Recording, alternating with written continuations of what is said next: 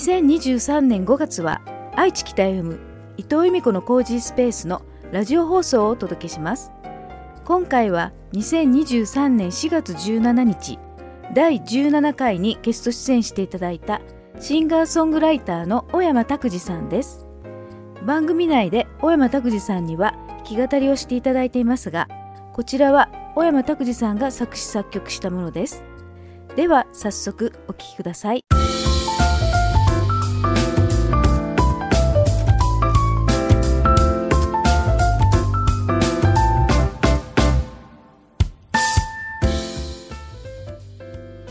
皆さんこんにちは。4月17日に月曜日ユナイテッドノース84.2伊藤由美子のコージースペースナビゲーターの由美子と伊藤由美子です。この番組は一級建築士そしてライフコーチでもある伊藤由美子がいろんなジャンルの方々をゲストに招きその人の素顔に迫るインタビュー番組です。第17回のゲストはシンガーソングライターの小山拓司さんです。はいどうも小山拓です。よろしくお願いします。小山さんこんにちは。よろしくお願いします。またお久しぶりでまた3回目ですね。三回愛知北 M に登場3回目になりましたね。そうですね。本当に。結構こんなに来ると思わなかったんじゃないですか、ね。最初は。はいということでですね昨日ですねあの私のポッドキャスト番組の伊藤由美子の工事スペースの公開収録ということもあり、うん。えー小山さんにですねトークライブということでインタビューとライブをしていただいたっていうことでの今日でございます。そうですね。はいどうでした？昨日のトークライブの感あ想は。楽しかった。ですね。あの、はい。あんまりお客さんと面と向かってその質問コーナーで、いはい。あのやり取りするってことはあんまりなかったのではい。あの結構新鮮でしたね。そうですよね。でも手持ち無沙汰だったんですよね。そうギター持たずにねうん。ステージっていうかお客さんの前にいるとね、はい。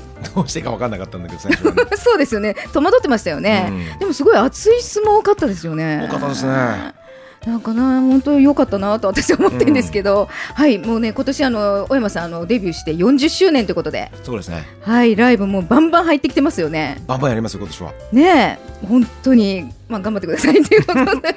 はいここで改めて小山拓司さんのプロフィールをご紹介します。1957年熊本県生まれ。1983年3月にメジャーデビュー当初から RC サクセションと同じ事務所に所属し今年デビュー40周年を迎えます、えー独自の世界観で一つの物語を歌にするストーリーテラーとも呼ばれ同じ年にデビューし親交のあった尾崎豊さんやミスチルの桜井さんなどにも、えー音楽の影響を与えています。現在も毎年50本以上ライブを行い全国へ歌を届け続けているシンガーです。ということではい。ということでですね今日はですね Facebook ライブ配信中にコメントしていただいた方の中から、えー1名の方に最近ですねこの発売したばかりの小山拓司さんの 20, 20年目の種のアルバムをサイン付きでプレゼント。そしてですねあ忘れたまたライブ会場に行かないと手に入らない小山さんのアーティストカードも合わせてプレゼントします。ぜひぜひ、えー、Facebook ライブ配信中のコメントをお待ちします。はい。はい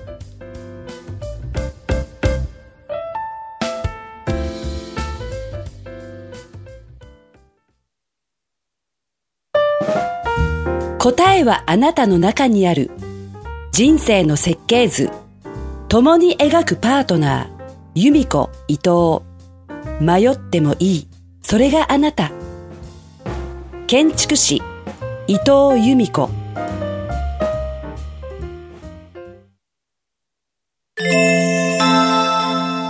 伊藤由美子のコージースペース。はい。いつもなら、ここからゲストの方にインタビューさせていただくのですが、今日はですね、小山さんに早速ですね、歌っていただきたいと思います。はい曲はですね、1983年6月に発売された、ファーストアルバム NG の中から、ヒート・オブ・ザ・ナイトです。どうぞ。バッ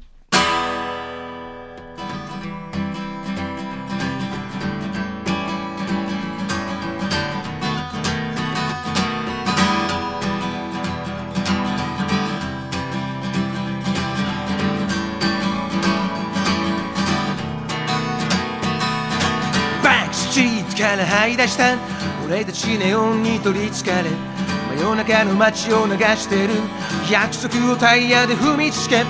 前の角で殴られてた男と来たら俺にそっくりさ。そこの角で客を待ってる。女と来た君そっくりさ。トゥーボセックストゥーボセックスそれはジョン。だから君はヨーコン。トゥーボセックストゥーボセックス諦めたわけじゃないんだぜ。トゥーボセックストゥボセックスんだな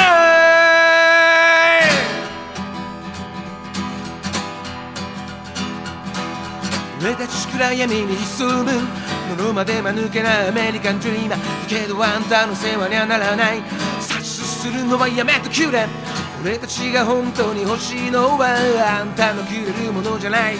だから今夜アクセルを踏み込めそいつを探しに出かけるのさ。トゥボセックストゥボセックスそれはジョンだから君はヨーコントゥボセックストゥボセックス諦めたわけじゃないんだぜ。トゥボセックストゥボセックス in the night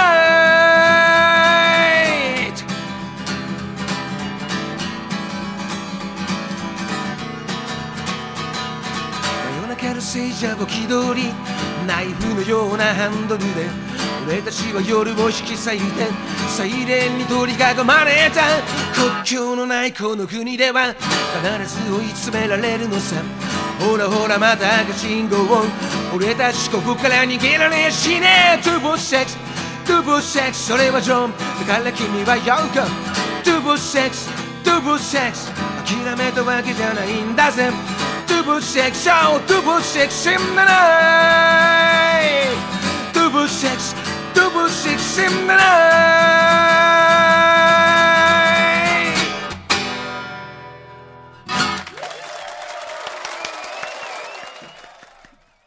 はい今日の工事スペーストークはですね昨日開催された小山拓司トークライブの観客の方の、えー中からですね送っていただいた小山さんへの質問を紹介します、ということで小山さんに今から答えていただきたいと思います。はい、ではですね、えーラジオネームしんさんより、えー質問ですけど小山さんはさまざまな地域でライブをされていると思いますが特にこの地域のファンは盛り上がるなど地域によるファンの違いを感じることはありますか？そうですね。あのどの地域も必ず盛り上がってくれるんですけど、はい。こう心の奥底で熱く燃え上がってくれてる人たちもいれば、はいあの声に出して「だくべー!」って言ってくれる人たちもいて、はいあのその差はそそそれぞれあるんですけど、はいまあ一番盛り上がるのはもちろん東京なんですけどそれ以外の街でもやっぱりね、あの熱く盛り上がってるのがあの体に表現しなくても気持ちで盛り上がってるっていうのはすごく同じですね。あーどのそうなんですねどの街でも熱く迎えてくれうます。ーん最近だとなんかすごく印象に残った地域ってあります？そうですね。この間あの広島でライブをやった時に、はい。あのたまたまあの PA を使わずに生声で久しぶりにライブやったんですね。はい。で生声でやることっていうのはまあもちろん年に何回かあるんですけども、はい。広島ではすごく久しぶりだったのかな。はい。だからこう生の声がその機材を通さずにお客さんの耳に直接届くっていう、そんなライブだったんですけども、それはあのいつにも増してあのお客さんとのあの心のコミュニケーションが取れたような気がしますね。ああそうなんですね心のコミュニケーションなんですねうん、そうです。そうですね。はい。ではですね、えーお二人目ですね、はいラジオネームプルメリアさんより、はい、えー質問は今まで国内はほぼ行かれていると思いますが、海外でここは行ってみたいという国ベスト5を教えていただければと思います。ベスト5ね。そうですね。アメリカはニューヨークとロスと、えー行ったことがあるんですけど、はい、やっぱりもう一度行ってあのあのなんていうのかな街の人々のパワーをあの肌でもう一度感じたいと思いますね。うんそっとそうですね。あのロンドンも前3ヶ月ほど行って、はいあのマンション借りて住んでたことがあって、はい、そこでの生活っていうのもすごくあのいろんなものをインスパイアされたことがあったので、はいもう一度行きたいと思いますね。あとそうですね。あの他はまあアジアの方で何か何カ国か行ったことあるんですけど、はい、あの圧倒的にもちろん行ったことない国が多いので、うんあのいろんな国行ってあのもう日本語全く全く通じないようなところ行ってはい。あのちょっと冒険してみたいっていう気持ちがすごくありますね。全く通じないところ今思い浮かぶ国ってあります？今。どこでしょう？フランスとかは通じなさそうですあそう。あフランス語ですもんね。うん、面白そうですね。フランスは行ったことないってことですね。ないですね。そういうとこ行ってなんかこう右往左往してみたいですね。右往左往、うん。いつも右往左往してないってことです。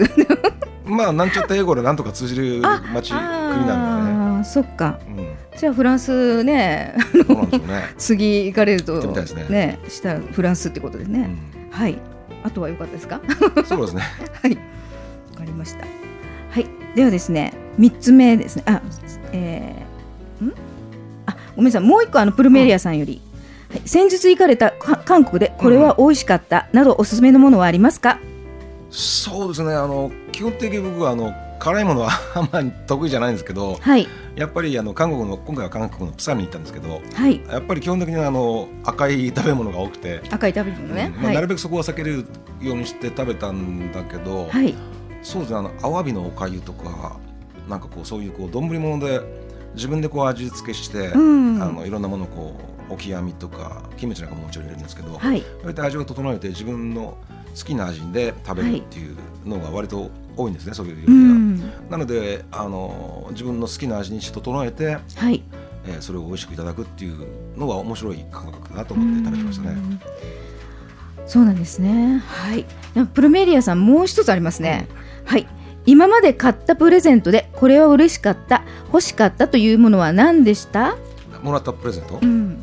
そうですねあのまあお酒 もらうこともよくあるんですけどもはいあの以前もらったお酒でこれは高いぞというのがあってはいあの調べてみたらものすごい高いあのシングルモルトのスコッチウイスキーだったんですけどはい。これはあの何かの記念の時に飲もう開け開けて飲もうと思って、あの神棚はないのであの、自分自分の仕事部屋のあのいいところにちょっと飾ってはい。これをいつか開けてやるぞと思って、うんそれを励みにして今仕事してます。あ、あ、そうなん。まだ飲んでないってことなんですね。え、なんかの記念日に飲む感じですか？ね、どうしましょうね。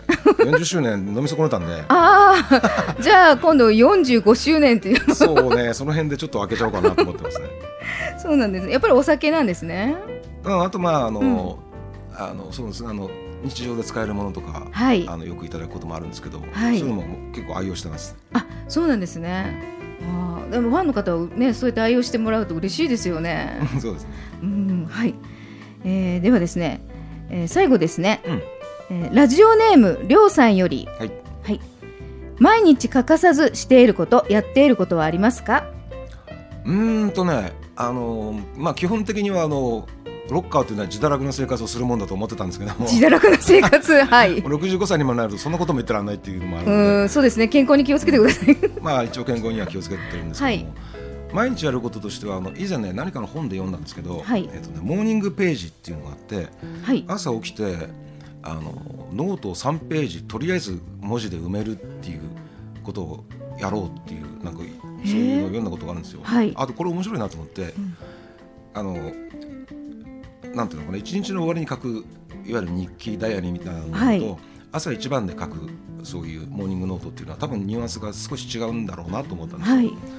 それであのページ3ページ埋めるのが結構大変だし、うん本当は手書きで書きなさいって書いてあったんだけど、はい。それもちょっとしんどいんで、うんだからまあパソコンか iPad 使って朝起きて必ずあの何かしらを書くようにしてるんですよ。ああ、そうなんですまあそれがね。一日のなんか to do リストになったりとか、うん。あの昨日のやったことをそうちょっと振り返ってみたりとかはい。そういうのをやるとなんかこう一日の始まりがこうすごくスムーズにクリアに始まれる気がして今今割と続けてますね。ああそうなんですね、うん。その中の書くの中にもオフ,、ん。あのオフィシャルでのブログ掲載してますけどブログっていうのは入ってるんですか、そうですね。ブログもうん。割と午前中に書くこと多いですね、うん。ブログというかまあダイアリーみたいな形で。ダイアリーみたいな、形でですね。そうですねはい。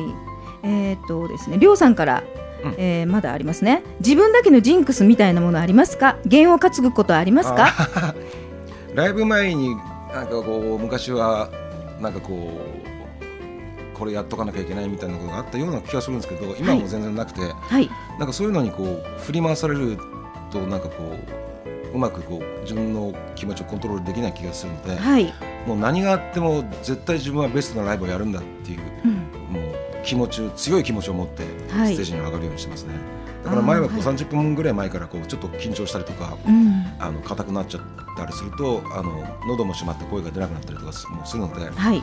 リラックスした状態で気持ちをオンにして、はい。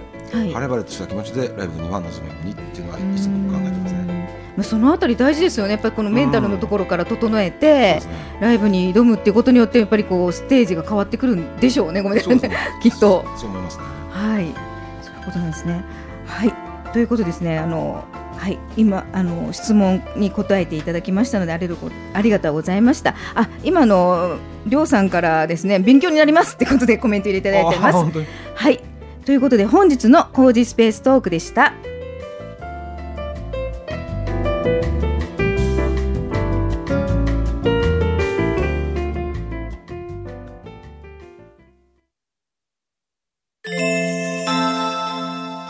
藤由美子の工事スペース。はい。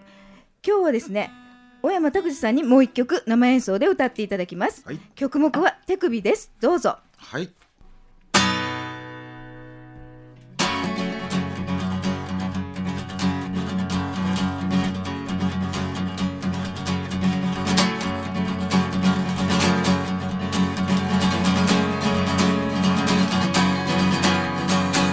は急におしゃべりをやめた。ナイフを置いて唇を噛んだ。戻るすと見えるシルミネーション。自仕様のヘッドライン。引き仕様の展覧俺はグラスを手に取ってまた僕。音も立てず皿を引くホワイトレス。二人は一人ぼっちと一人ぼっち。たっぷりの皮肉で君を愛撫する。後悔も知らない君の白い手首。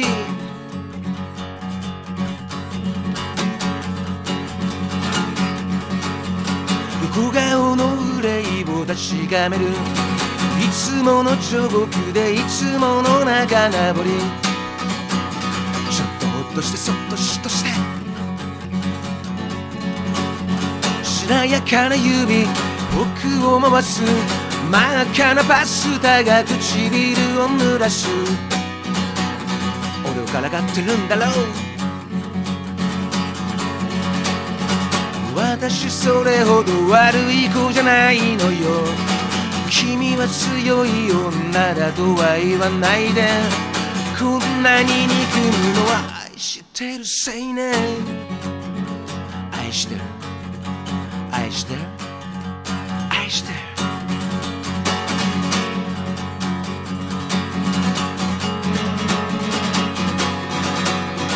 友達に変な子がいてね。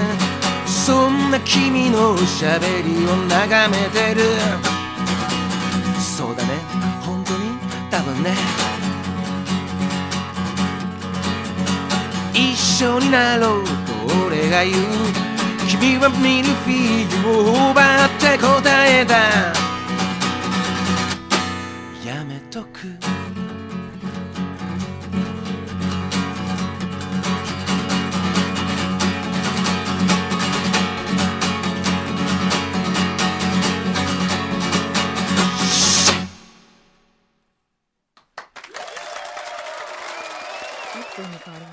えーありがとうございました。手首でした。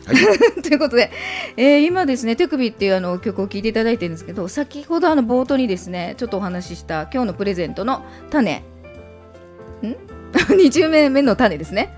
というアルバムの中にも入っているということで、ですね。はい。はい、これ20年前にあた種というアルバムを発売してるんですよね、一度。そう、タレントというアルバムと、はい今歌った手首という曲は、その少し前に出したじゅ、えーマキシシングルにはい。収録した曲を今回ここにパッケージしてます。はい。ということなんですよね。こちらの、えー、小山さんのオフィシャルのサイトから、うんまあ、入っていただいて、まあ、購入ができるということで。そうですね。はい。ということなので、よろしくお願いします。あともう一つ、あの、ね、ご案内ということで。こちらですね、今。えーラジオの方はわからないんですけど、ライブ配、あの、フェイスブックライブ配信上では、今フライヤーを見せてますが。えーこの名古屋に8月5日の土曜日、小山拓司白浜久志。えープロジェクトバンドライブということで、またね、名古屋に来ていただけるということですよね。はい、えーこちらはいつものねあのワンマンライブと違って4人体制の。そうですね。これはあの、はい。元 LB のギタリストの白間久志っていう男と組んで、えーボーカル2人体制で、はい。にドラムとベースを加えた4人の編成のバンド。結構激しめのバンドなんですけどこはい。こで僕はあのエレキギター弾きながらあの自分の曲をこのあのバンドならではのアレンジではい。歌ってます。そうなんですよね。これあの えっとキャッチコピーがですねうん。トータル250年 骨にまで響くロックを真夏の夜に楽しもうっていうことで。そう。4人の年齢出したら250歳超えてたんですよね。そうなんですよ。ライブ開催地ですね皆さん4人がですね生きてきた生きてきた年数が60あの250歳だったんですよ 足したら。なので私がキャッチコピーつけてこのフライヤー作ったんですけど、あのやっぱりあの音楽ってあの、ね、私がこう聞いた時にこのサウンドの重さはなんていうかなあの、深さは何だろうって考えてた時にやっぱり音楽年齢じゃなくて生きてきた人生経験が全部その音に乗ってるんだなと思ったので皆さんの年齢を調べたら 合計したら250歳だったんですよ。なのであの、ね、250年の、ねうん。音をぜひ8月5日の土曜日、名古屋。ぜひ。8月11日東京ですね。こちら秋葉原のクラブグッドバンで行いますのでぜひお越しください。ぜひお越しください。はい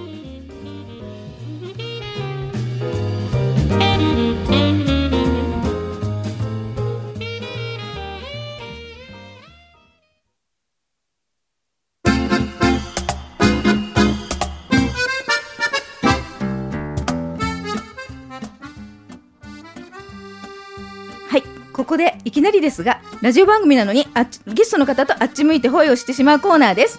協賛していただいてるですね。バタフライブルワリーのビールをかけましてあっち向いてほいに小山さんが私に勝ったらこのビールをプレゼントします。あげねえぞ。えー、2回目ですけど 前勝ちましたよね小山さん。そうですよ。ね？はい。ということであっち向いてほいやりましょうか。はい。じゃあ最初はグーじゃんけんぽい。あっち向いてほいじゃんけんぽい。あいこでしょ。あいこでしょ。あいこでしょあっち向いてほい。弱弱いな。負けましたよ今あのねこれねせっかくね小山さん。昨日あの小山徳次トークライブであの新商品ビールを発表したんですがバタフライブルワリーさんの新商新商品ビールで。これあの小山さんが好きなテイストで作った新商品ビールなんですよ。でこのねあのクラフトビールのこの商品名がギターなんですよね。やっぱりあの小山さんあの今も歌っていただきましたけどギターをかき鳴らして歌ってるのでねこのギターのね新商品ビールを私に勝ったら差し上げるとこだったんですが 負けちゃったので私が飲みます。これね昨日飲んだんですけど本はい。当にね、あのお奥深い味でね、はい。キリッとしてて美味しいんですよ。美味しいんですよね。アルコール度数そう7.5%結構強めでね。強めでね。ガツンとくるんですけどでもその飲んだ後のね苦味もいい感じなんですよね。うんね色もちょっと茶褐色でね深みのある色でとっても美味しいのでこれはオンラインでも買えますのでねバタフライブルワリーの、あのーホームページから、ね、ぜひご購入ください。小山さんもごぜひご購入くださいということで。はい。ということで、えーあっち向いてほいコーナーでした。見てろ今度は。よ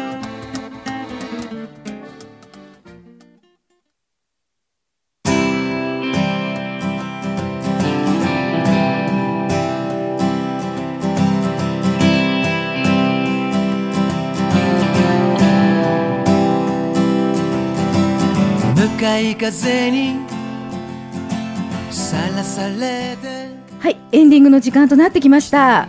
はい、えーとですね、エンディングテーマは小山拓司さんで二人の遥かです。はい、今フェイスブックライブ配信中のコメントでですね、水野泉さん、小山さん昨日は楽しいライブありがとうございました。歌いたいって音楽を楽しんでいる小山さんの笑顔が素敵でしたありがとうございますということで、あっしんさんもぜひまたライブへ伺わせていただきたいと思っています。ね、北原勝さん、ね、高、えっ、と、高松市はいい天気です。あ高松。はい、そうなんですよね。あ今度行きますよね。はい、行きますよ。北原さん。はい、ということでですね、最後にですね、2023年秋に発売予定のニューアルバムが出るそうなんですけど、はい、今回は 20, 20年ぶりの種ということではい、リマスタリング版なんですけど、今度は13万目になるオリジナルのアルバムを、えー秋にリリースします。はい、小山拓司さんの13枚目のオリジナルアルバム発売ということですね。はい、ぜひご購入ください。はい、それであの最後ですね、プレゼント当選者発表ということで、はい、えー先ほども見見せましたけど、リマスタリング版の種。はい。ということで、こちらの方当選者発表決めてください。えっと 水。水泉さん？泉さん。はい、水野泉さん、こちらのですね、アルバムをですね、おあの大山さんのサイン付きでまた送らせていただきますので、ありがとうございはい、ぜひ聞いてください。はい。はい、ということでですね、えー最後にですね番組から2つお知らせがあります。1つ目、えー番組 YouTube チャンネルに今日のゲスト小山拓司さんの放送が4月20日の夜8時に配信されますのでぜひ見てください。ラジオ伊藤由美子で検索お願いします。はい。2つ目です。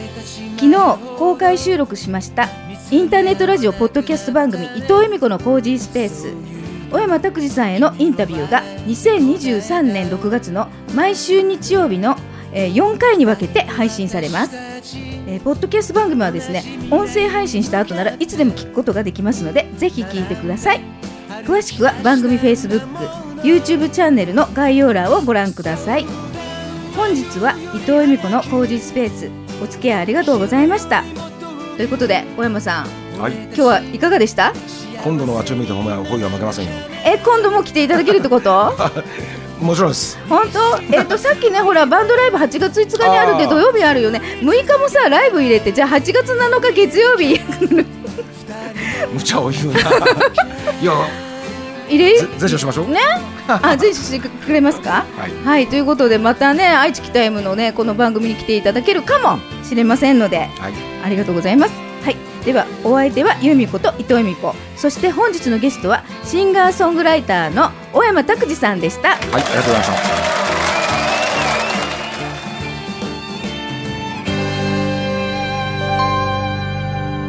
茜色の空二人の夢が。